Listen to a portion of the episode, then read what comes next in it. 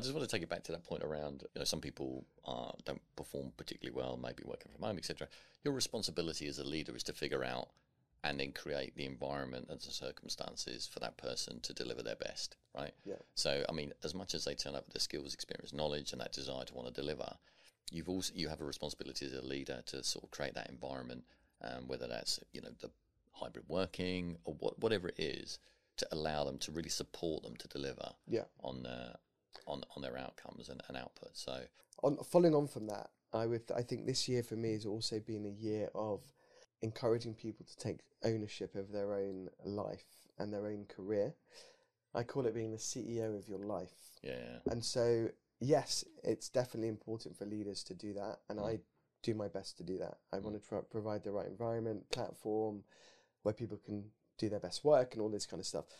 But I think if you're an individual, Mm. you've got to take charge of yourself. Yeah. Like, don't wait. Don't wait for your employer to give you the training opportunity. Mm. Don't wait for you got passed over for promotion. You know, you want to transition into a new career. I think just you know, take charge of yourself. Don't Totally. don't use like external stuff as an excuse. yeah.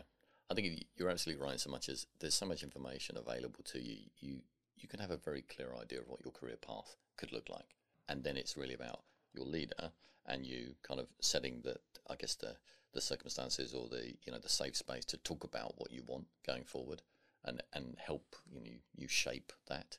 So if you have a, an idea or a concept of what that looks like, then your leader can kind of lean in and and, and perhaps Yeah. create opportunities for you to fulfill that learning on that on that curve you want to go on.